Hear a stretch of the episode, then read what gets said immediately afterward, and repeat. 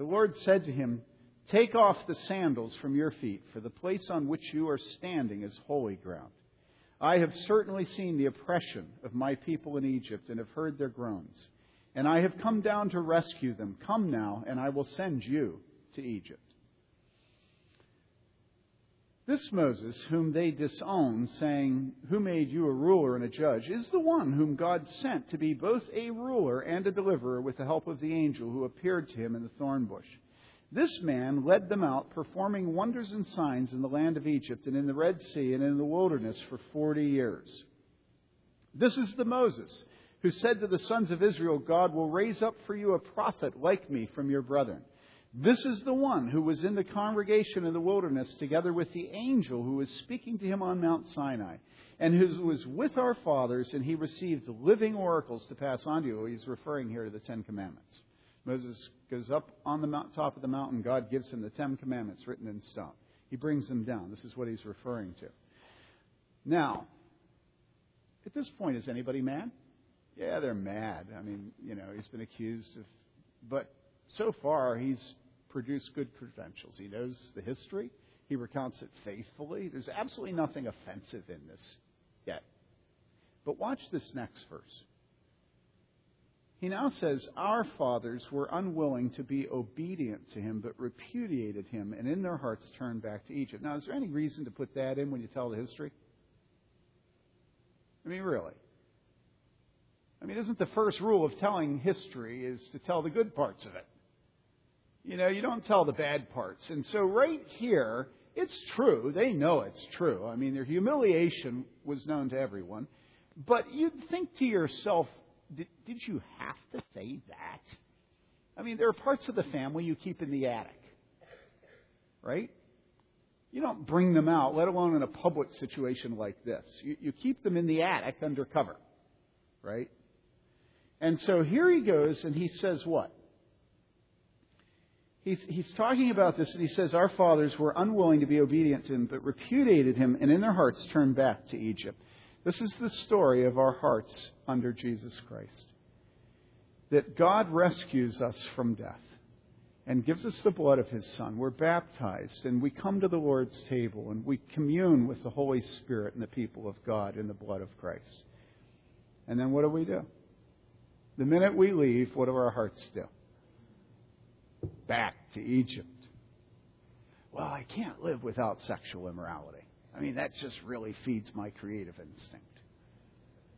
That's the basis that Alexander Solzhenitsyn told his wife he had to have adultery. Without it, his creative instinct would be gone. And he's a hero of mine.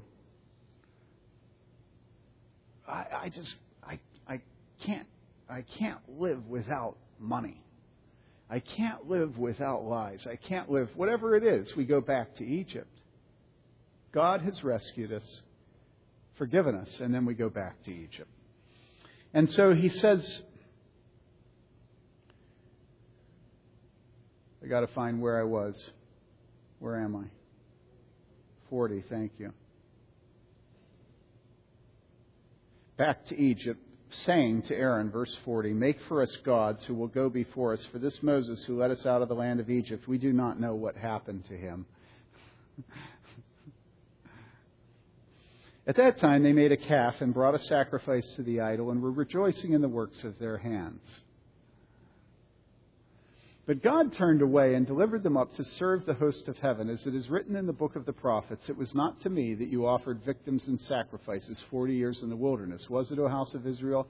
You also took along the tabernacle of Moloch and the star of the god Rompha, and the images which you made to worship, I also will remove you beyond Babylon.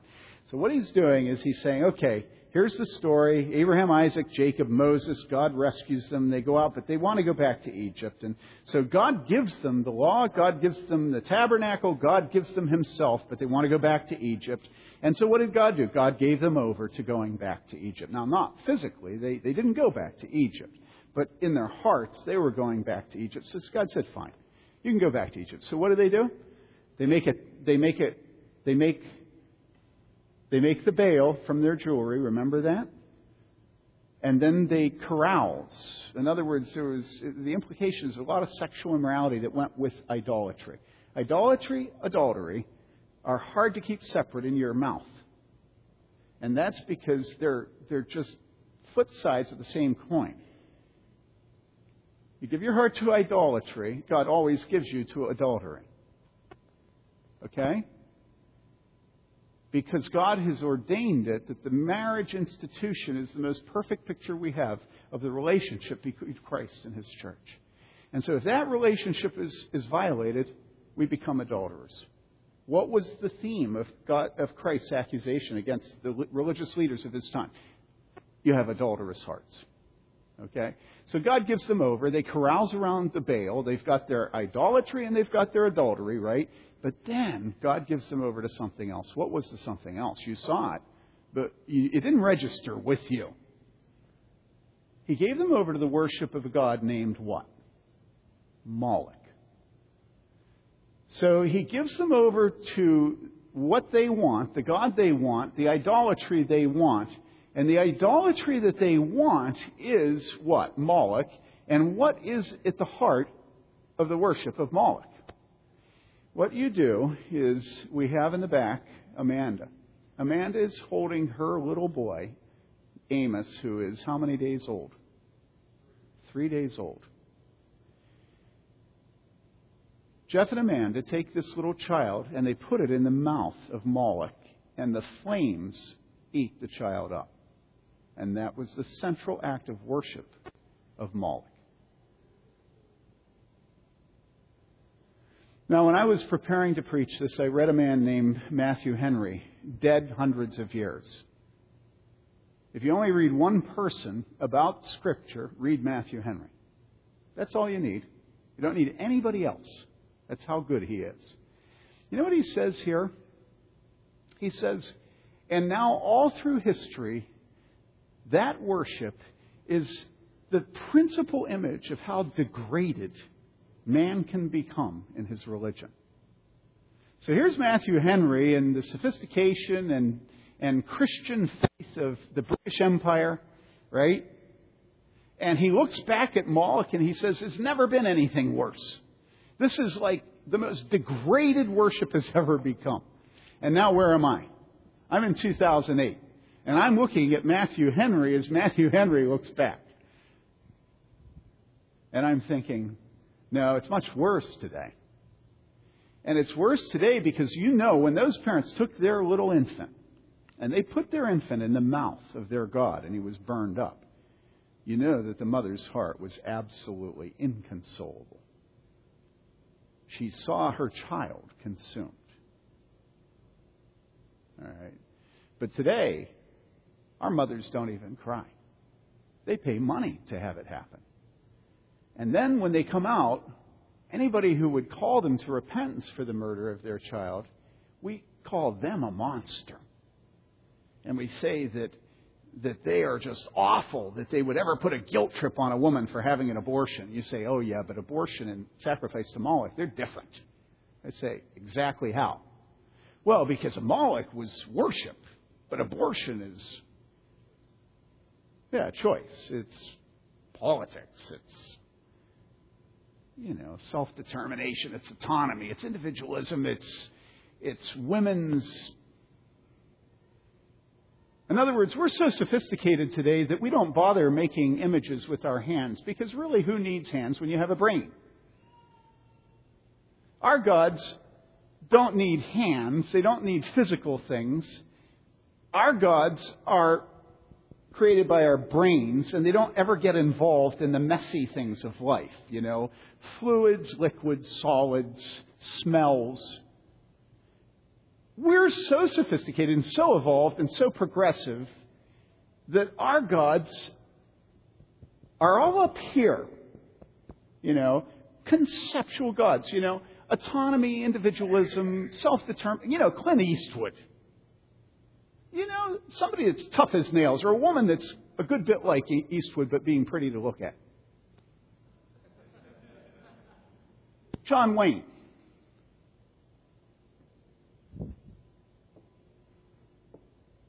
And so, today, if you were to be Stephen and you were to be accused of being against the Christian God, of being opposed to the Word of God, of being opposed to pastors and denominations and everything that's precious to Christians, Billy Graham, for instance. If you were to be accused of these things, and you were to go back and tell the story of Moloch, probably you'd all be with me, right? Yeah, that was awful. I can't believe God gave them over to that. And then every single time I bring up abortion with evangelical Christians in America today, oh ho ho, you should see it the way I see it looking at you. it's like every single person there. If I, you know, I could say uh, apple pie, motherhood, adultery, incest, abortion, and all of a sudden the hair stands on end. Why? Because all of us have blood on our hands. All of us. Every single person here has blood on their hands. Every single one of you. And I have blood on my hands. You say, wait, are you saying I killed my children? I'm saying, uh, no. But you are part of the corporate identity of the United States of America. That's what you are. And so you have the blood of Israel. Did you notice all through his, he kept making generalizations. He kept saying they and you and they and you and they. And we're so tuned to being able to carefully separate ourselves from other people. That's central to the political rhetoric of our day.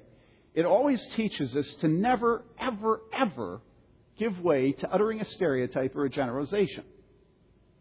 But did you notice all through this he says they, they, they, all of us, we, we, we? Did you notice that? In other words, you are guilty of the sacrifice of the children of this nation. You. Every single one of you. You say, oh, I, no, I, I never. I say, every single time you keep your mouth shut about it, every single time you decide and you're voting, it doesn't matter. Every single time you pass Planned Parenthood, and it doesn't matter to you, you have become guilty of the blood of our nation.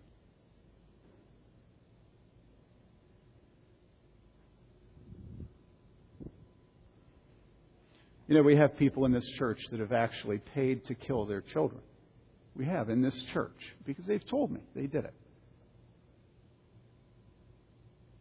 There are many of you I don't know about who have done the same thing. I know that. Do you realize that you don't have more guilt than I do? Because I don't care. Because I don't call you to repentance. You say, oh, but that's what you're doing right now. I say, come on, think broadly. Don't, don't get so fixated on yourself. Last night, did you notice? Wayne Huck said to me, We were in the back and we're old fogies, and we listened to the music of the concert last night. And during the Arcade Fire tune, Wayne said, Have you noticed that you can trace the growth of narcissism according to the decade in American music?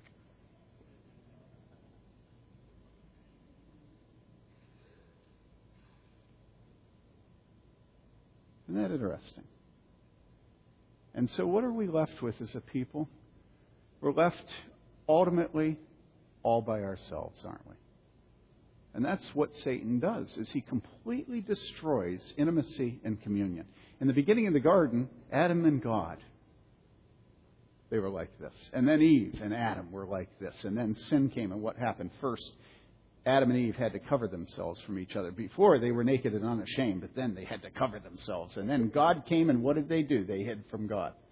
And today, in 2008, we kill our children in the name of our gods, which are intellectual. All right? And then, what do we do? We sing that we're in a cage and we can't get out. You know, the Beatles, at least, me shall my bell. At least they still had the ability of looking at someone and falling in love, but today, no, it's me. me.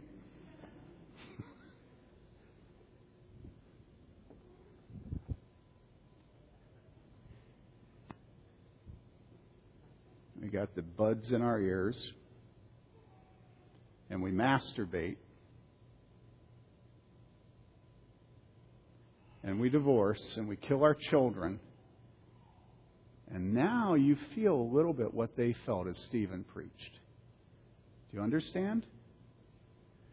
And so he goes on and he says this.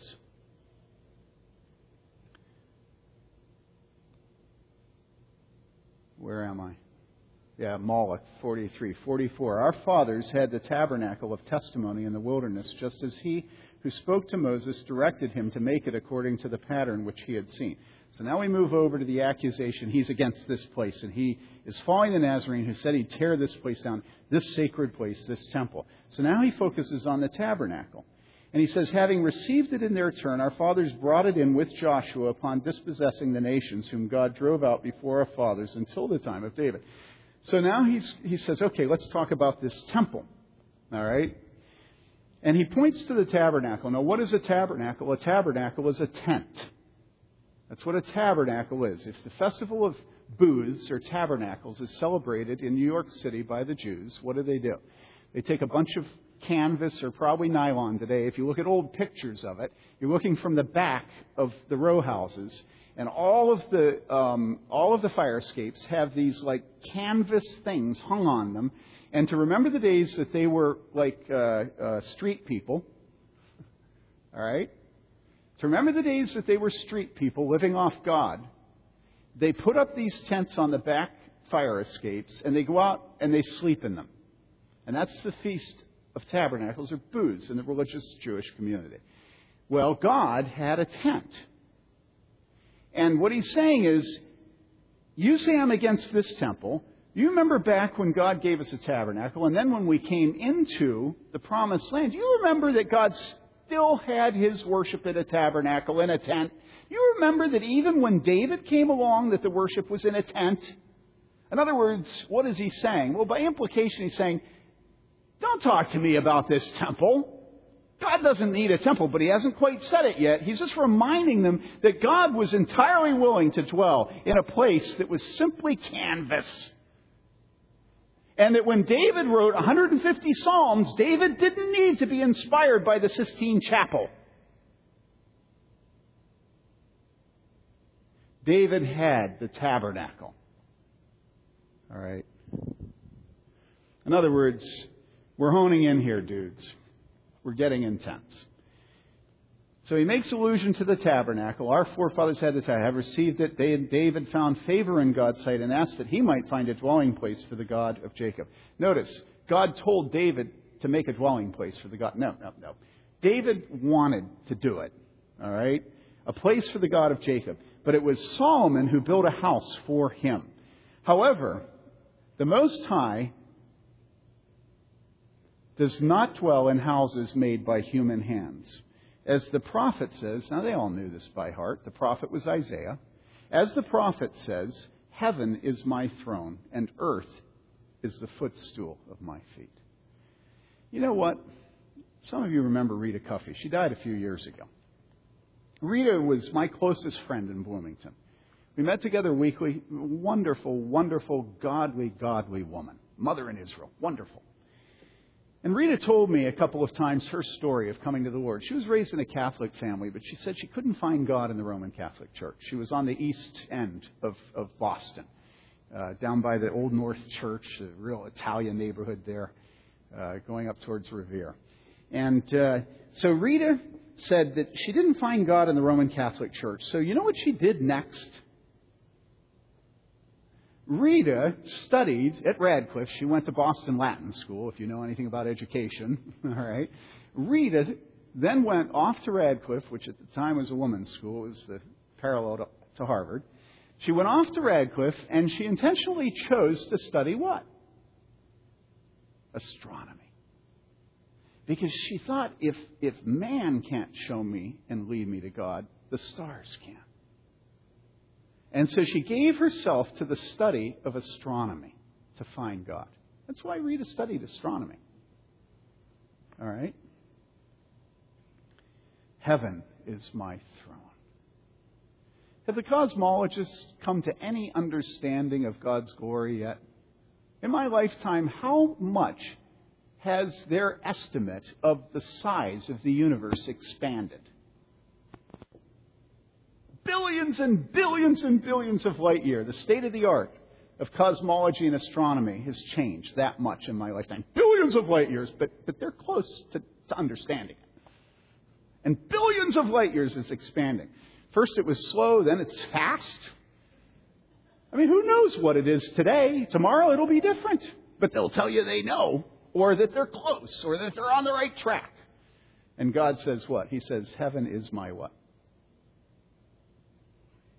Heaven is my throne. And earth is the footstool of my feet. You know something? I get so tired when feminists give me the freedom to cry. I never needed it. Never needed it.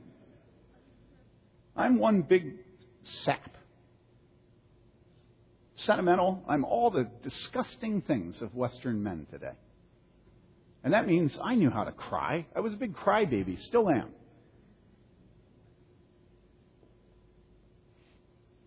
Jesus cried. Shortest verse in the Bible says Jesus wept. And you know what I don't need? I don't need people today to give me diversity. I have Galatians 3:28. In Christ there's neither slave nor female, male nor female, Jew nor Greek. We are all one in Christ Jesus. I don't need a counterfeit. Do you know what else I don't need? I don't need environmentalists. Because you know what? The Bible says what? It says, Heaven is my throne and earth is the footstool of my feet. What kind of house will you build for me?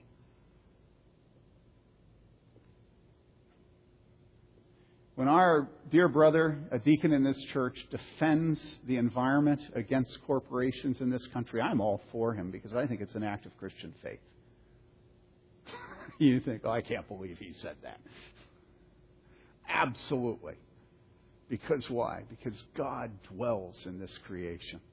And the beauty of it is His glory. Yesterday, on the way over to the box bash, we saw a little fawn lying in the grass in the sun. It was clear the mother had died or abandoned it. And so we went over and we picked it up.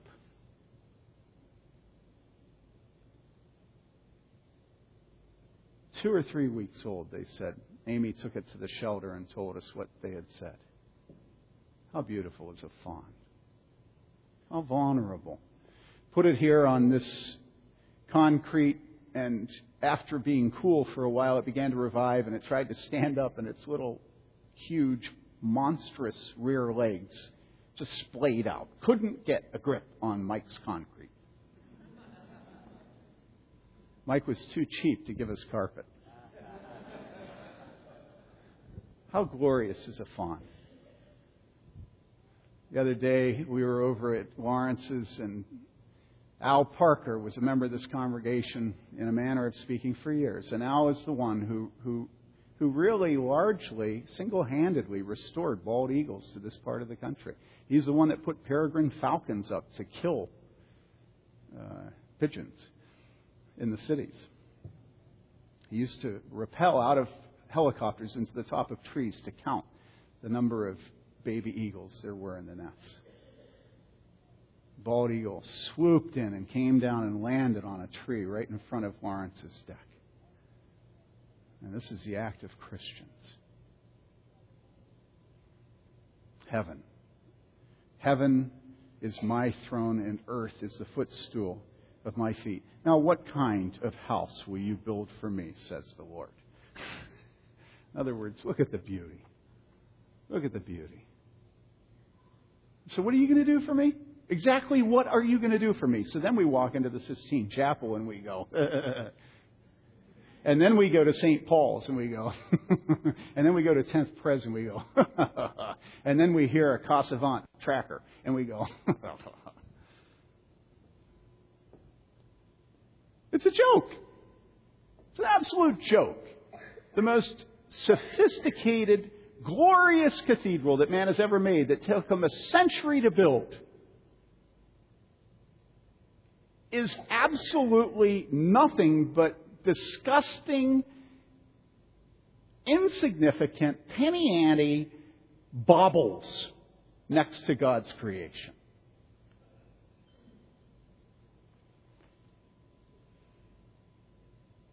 What place is there for my repose? Was it not my hand which made all these things?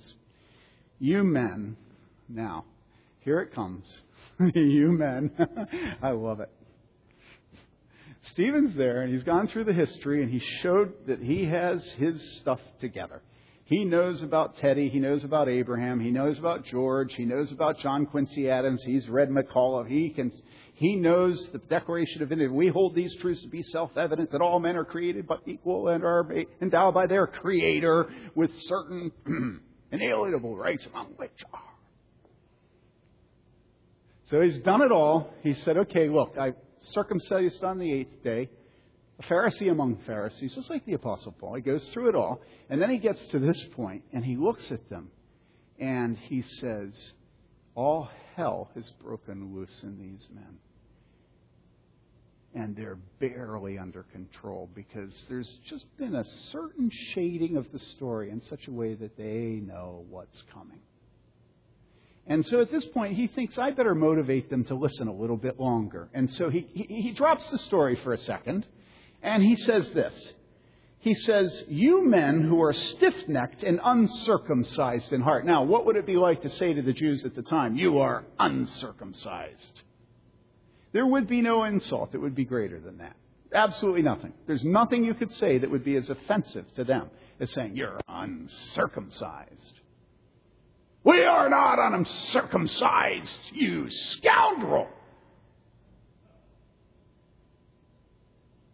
Don't you bring that up. We got that one right. You men who are stiff necked and uncircumcised in heart and ears are what? Always, resi- always resisting. Always resisting the Holy Spirit. Now, should you ever say that?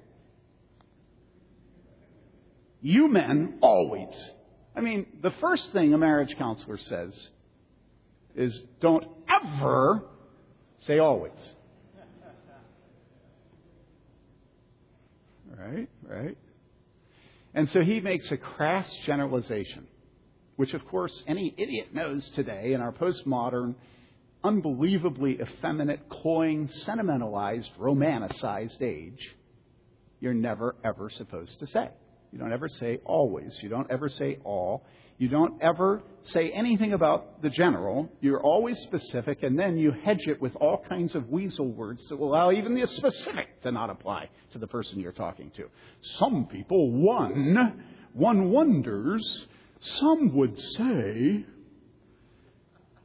you stiff necked and uncircumcised men, you're always resisting the Holy Spirit. Now, that's bad, but when you bring their dads into it, it gets worse. Because then what does he say? He says, You are doing just as your fathers did. Which one of the prophets did your fathers not persecute? Oh, come on. Some of them they didn't persecute. What's this generalization stuff? Which one of them did you not? Did your fathers not? They killed those who had previously announced the coming of the righteous one, whose betrayers and murderers you have now become. They said, The Nazarene. He says, He was the one pointed forward to. He was your Messiah, and you killed him.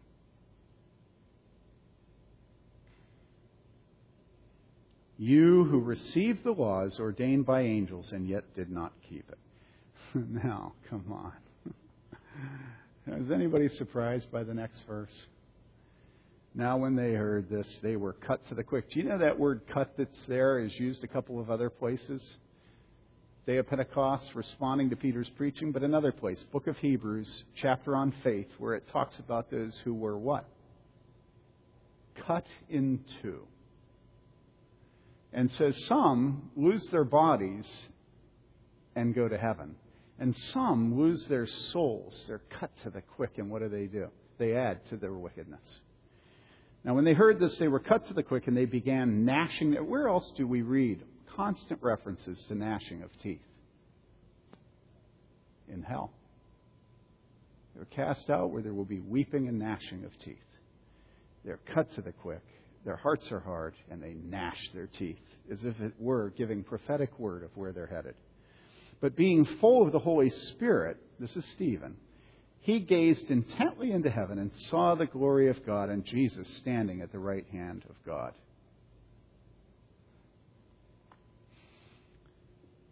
Brothers and sisters who are believers here today, you live in a day where the pressure on you to deny the Lord is unbelievably strong.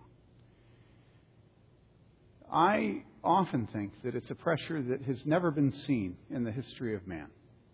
Not because you're being taken out and sawn in two, but because they have you so early that from the time you're at your mother's breast, you're taught how to speak in such a way that you deny the Lord from, from, from, from your mother's breast in every way that you speak. Because you, you never say all, you never speak of people's sin, you never violate relationships, you always use the word values. Do you understand what I'm saying?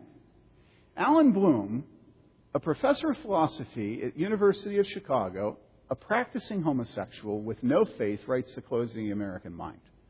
And in that book, he says, don't ever, ever allow them to force you to use the word values. Because he says, the minute you use the word values, you have tipped your hat to the new Constitution. And the new Constitution is relativism. And when you talk about your values, you are admitting that your values are just a part of a huge, mass of jello that you know, together it's all indiscriminate, and he has his values, I have mine, and who knows what is right. He said, You can't use the word values, ever, without tipping your hat to the new Constitution. So, ever since I read that, I've tried my best to not use the word values ever. Now, do you know how hard it is not to use the word values? I may be wrong, but I think there's only one thing you can say to put in its place. It, it, Brian, if you have another suggestion, let me know. But I've given a lot of thought to this because I talk a lot, and when I talk, I have to talk about things that are values. Right? Do you know what I think is the only placeholder for values that works for Christians? God's law. Now, how, how, how well do you think that goes over? I mean, there's a nervous laughter. You know?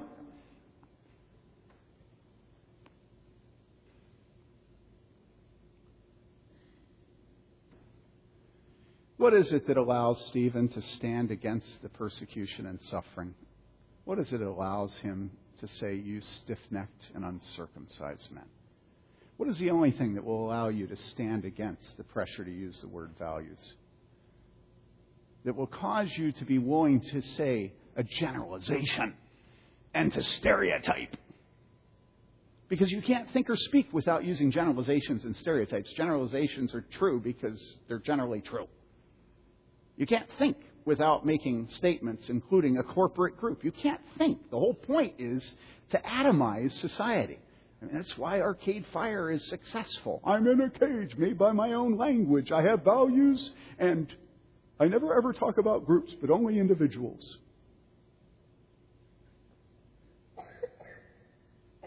The only thing that allowed him to stand against the oppressive persecution and opposition to Scripture of his time was that he had his eyes on Jesus. Turn your eyes upon Jesus. Look full in his wonderful face, and the things of earth will grow strangely dim in the light and grace. Now, when they heard this, they were cut to the quick, and they began gnashing their teeth at him. But being full of the Holy Spirit, he gazed intently into heaven and saw the glory of God and Jesus standing at the right hand of God. And he said, Behold, I see the heavens opened up, and the Son of Man standing at the right hand of God. But they cried out with a loud voice and covered their ears and rushed at him with one impulse. And when they had driven him out of the city, they began stoning him and the witnesses laid aside their robes at the feet of a young man named Saul.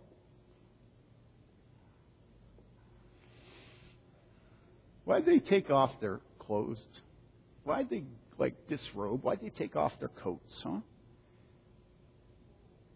Well, it was a job, according to the Old Testament, that the witnesses against a man would be the first ones to cast the first stone. And so the witnesses have to start. And how long does it take to kill a man? You know, they tried a number of times with this man Saul later, and they were unsuccessful. To do the job right, you really do need to take off your coat. Because it's hard work. And they laid their coats at the feet of this young man Saul, who completely approved of what was going on. And they went on stoning Stephen as he called on the Lord and said, Lord Jesus, receive my spirit. And then falling on his knees, he cried out with a loud voice, Lord, do not hold this sin against them. And having said this, he fell asleep. Where does God dwell today in the new covenant? Does he dwell in the Sistine Chapel? Does he dwell at 10th Pres? Does he dwell at 2nd in Memphis? Let me tell you a little story about me. When I was young, it wasn't clear yet that I was a man that was committed to shooting myself in the foot, and I have just spoken in a way that is delicate for the sake of a worship service. There are easier ways of putting what I have become. But I still look clean, I still look presentable, and I had good credentials because my father was famous and everybody liked the books he'd written, and my father in law was famous and everybody liked the books he'd written, and I wore nice suits and I was well educated. And so this man, who was still known today in the Reformed world, which is the world I live in as, as, as a Pharisee, this man uh, had this glorious church. So the senior pastor looks at me and says, This is a man I can work with. So he brings me down and he wants me to work under him at this church. So I go down to be interviewed with my wife. And I go to this place and it boggles my brain. Absolutely boggles my mind. I've never seen anything like it it's like all Gothic, and it's like got these windows that look like they came out of the medieval world. You know, cut from stone and start at the floor and go up and thin. And, and then I go in the pastor's office. It looks like an exhibit at Sotheby's or, you know, some like ancient palace in, in England. It's not American antiques. It's European antiques. It's Chippendale. It's all this, you know, oriental carpets and the old kind of desk that didn't, I mean, you didn't need drawers. You just had a desk of leather and mahogany. And boy, I began to fasten my middle button. And I could live with this. But before I went down there, I had asked for some tapes because I always figure if I'm going to work under a man, I better be happy with his preaching. Now, this man is erudite. This man is a patrician. This man has better breeding than any man I've ever met in the ministry, let me tell you. This man never makes an ass of himself. All right. And so I get down there to this place, and my eyes are popping out. One of my duties, they explained to me, will be supervising the full time employees whose job it is to schedule the gym and the underground handball courts under the gym. So, like, I'm going to be supervising the people who full time do that. I also will be the liaison with the 400 boys boys school next door, where you can guess that all the rich people send their sons. Right? But I listen to the sermons, and guess what? This man, this man that I go to Banner of Truth conference with, this man is pulling his punches. I know he knows better than this. And I get to the church, and now I understand why he's pulling his punches. Every man has his price, right? And let me tell you, the price here was good. So I go into the cathedral. You know, it's modeled after a cathedral. It's this glorious structure, the sanctuary of God, the temple of God, the temple of God, the temple of God, the temple of God and you go up front and glorious pulpit, worthy of a man of my stature. And I get behind the pulpit. You know what I see? I see a brass plaque. And you know what the brass plaque says? Inscribed to the brass plaque, so only the person that can see it is the preacher, is are these words. As what? Come on. Some of you know what I'm going to say as a dying man to dying men. It's a complete lie. That man was paid to be pious to show it doesn't pay to be pious. That man was a false shepherd. Do I believe he's a Christian? Yes. Do I believe he has the right doctrine? Yes. But let me tell you something. His sermons were not the sermons of Stephen. They were not the sermons of Jeremiah. They were not the sermons of the Apostle Paul, who says, I never stopped warning you day and night with tears from house to house. I never avoided saying anything to you that God told me to say. This is how Paul characterizes his ministry. What about Peter? You read Peter's letters. What about John the Baptist? He says, The man that says that he loves God and hates his brother is a liar because you cannot love God and hate the one that you see. You can't see God. How can you say you love God when you hate the man you can see? His preaching was not Amos. Woe unto you, house of Bashan. You lie there on your couches saying to your husbands, Bring that I may drink.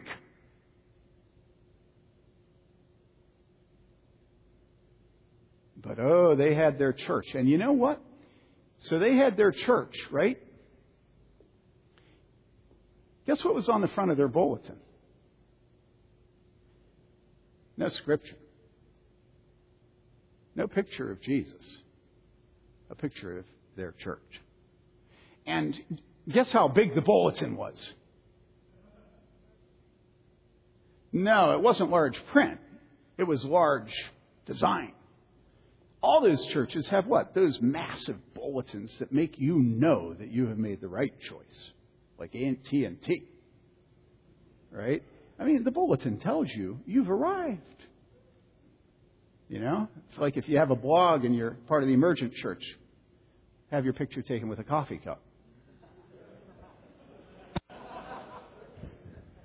You know, or a guitar. What does the Bible say about the temple that God will dwell in, people? Let me read it to you. This is what it says. Isaiah chapter 66, 1 to 5. Thus says the Lord Heaven is my throne, and the earth is my footstool. This is what Stephen quoted. Where then is a house you could build for me, and where is a place that I may rest? For my hand made all these things. Thus all these things came into being, declares the Lord. Now listen to this. But to this one I will look. To him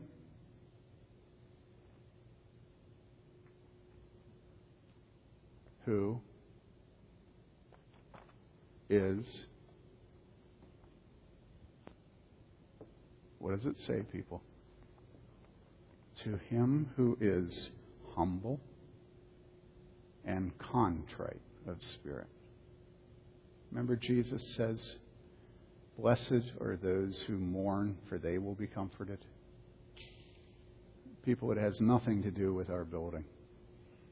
I'm absolutely convinced, having been at a building that was on the National Register of Historic Places where people constantly stopped in the road and got out to take pictures of my church. And then the day came when they had to choose God or their church. I, I grieve over the souls that chose the church because their path has been clear from then on.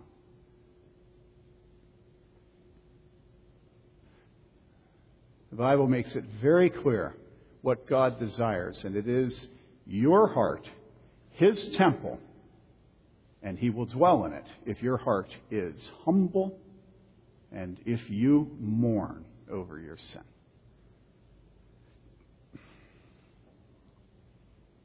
And then you are the temple of the Lord, the temple of the Lord, the temple of the Lord. And then you are a joy to everybody in the temple of the Lord with you because you're not going around condemning everybody and, and making it clear that your children are smarter than theirs.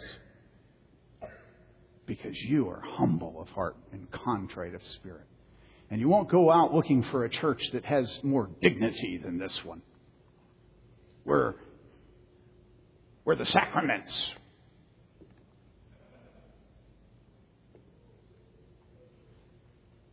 are really efficacious.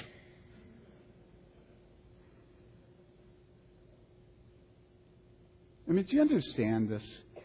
The whole federal vision movement, a huge proportion is a desire to go back to the temple of the Lord, the temple of the Lord, the temple of the Lord. you know, where we can have a building that looks magnificent, we can have sacraments that, that, that are large.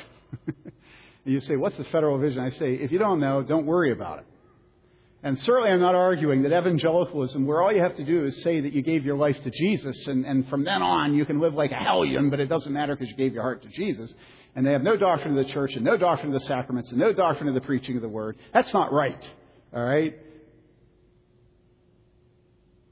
The Bible says God dwells in the heart of the man and woman who are humble and contrite. That means that if you want God to dwell in your heart, you cultivate what?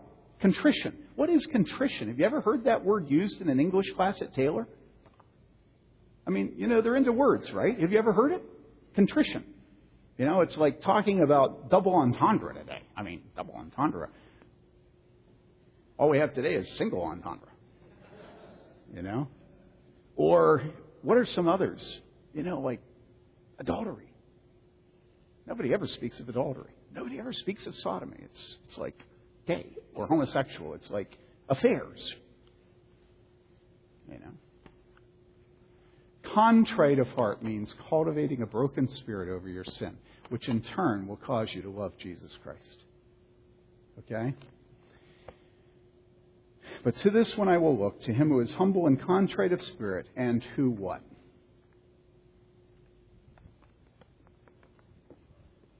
What does it say there? You should know it. You say you love the Bible, you should know what comes next. What does it say, crumb boys? Your dad's a preacher. What does it say next? Him who is humble and contrite of heart, and who trembles at my word. That's what it says. Is anybody trembling at anything being preached in the American church today? Come on, tell me the truth.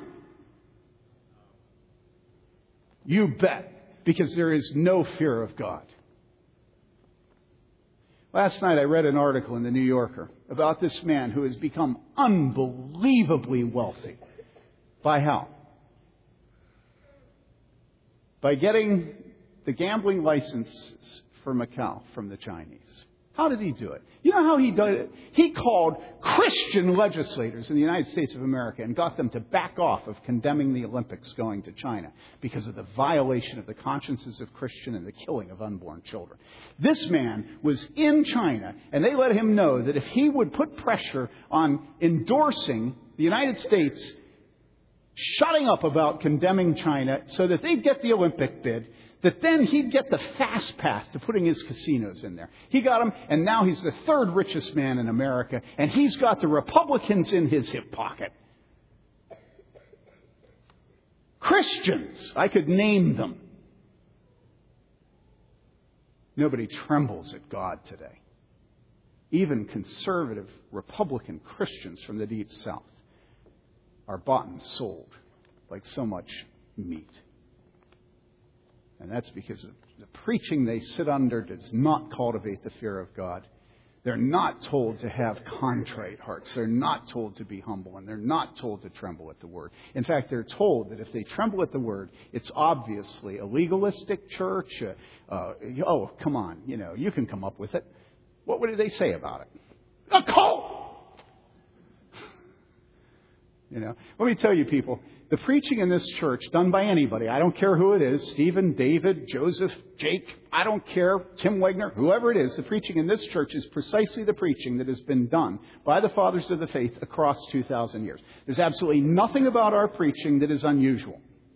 Absolutely nothing about our preaching that's unusual. It is boringly normal across church history until you get to an age where people think that naivete is a principle and where they think that to be a milk Christian shows your piety, and have forgotten that Hebrews says that it's condemnable, that it's damnable. This business about us being a cult is the most ludicrous thing I've ever heard. All this church is is a boringly normal church across church history, but it lives in a day when everyone's blind. That's what we are. So we come back to Stephen. We see him. He's accused of what? He's accused of attacking God, the patriarchs, the law, and this place. And this place is the temple. Do you know that Jesus was accused of the same? That was central to the charges against Jesus that caused him to be crucified. Because Jesus had the audacity to say, when his disciples were trying to get him to fawn over the building, he said, Tear this structure down, and in three days. So he morphs it into a prophecy about his resurrection. He wants our hearts to dwell in him that's the new covenant. It's not some structure that's beautiful that we can put on the front of our building go if we get above 350 people. I mean, there's certain churches that should never have a bulletin this size because, I mean, come on. Until you've shown some success, don't claim that you should have a large format bulletin.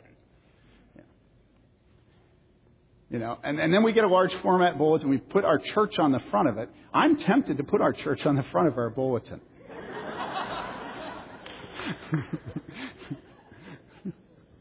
But then we would be taking pride in having humble and contrite hearts. I'm very thankful that God disciplined my desire to have a beautiful structure in the most sophisticated part of town. What I wanted was a church on the east side. I didn't want a church on the west side. And this is wickedness on my part. And then we got an architect who would build something beautiful, a man known for building buildings in this area that were uh, respected. We even broke ground. Good old Brandon jumps on the shovel with vigor and goes flying on his face. And I believed at that time, I thought right there, this is God. I absolutely was convinced that God was was rebuking us. And so, what does God do? God ends up shoving us out here, and then we have a glorious box, and we have to pare it down. I spent three days fighting over that. I was so angry that we wouldn't even be able to build what we had planned on. It was ugly. Wasn't that good enough? No, it had to get small, too. And David, where are you? How angry was I when I was talking to you on the phone?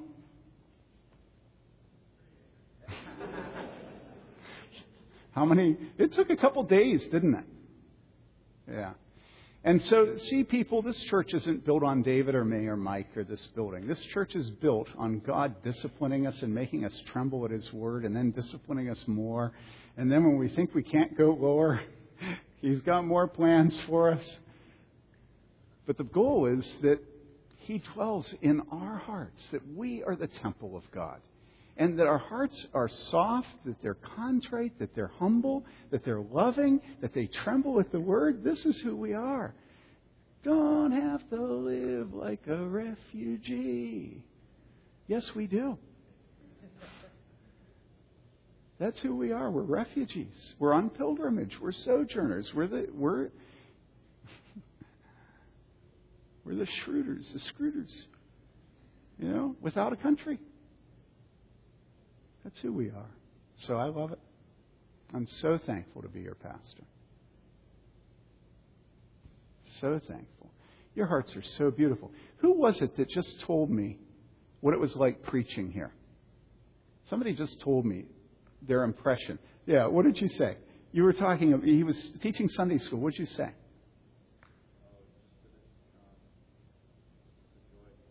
Yeah, Lucas was talking about what a joy it is to teach in the Sunday school class. And it was because of your hearts. It's so sweet and open and soft and teachable. And you don't punish your pastors for being faithful. You punish us when we're not. This is a church. So, Mike, where are you? Where's Mike? Stand up. Thank you. Thank you. Mike's the builder, and that's why he was up here leading today. And Mike has disciplined us financially, structurally, and he's given us this building, and it's good. Now let's go uh, to, uh, I'm sorry, yeah, get the kids in. We're going to bring the children in so they can be a part of the prayer of dedication. And then we'll uh, dedicate the building, finish it up, and then we'll eat. And when we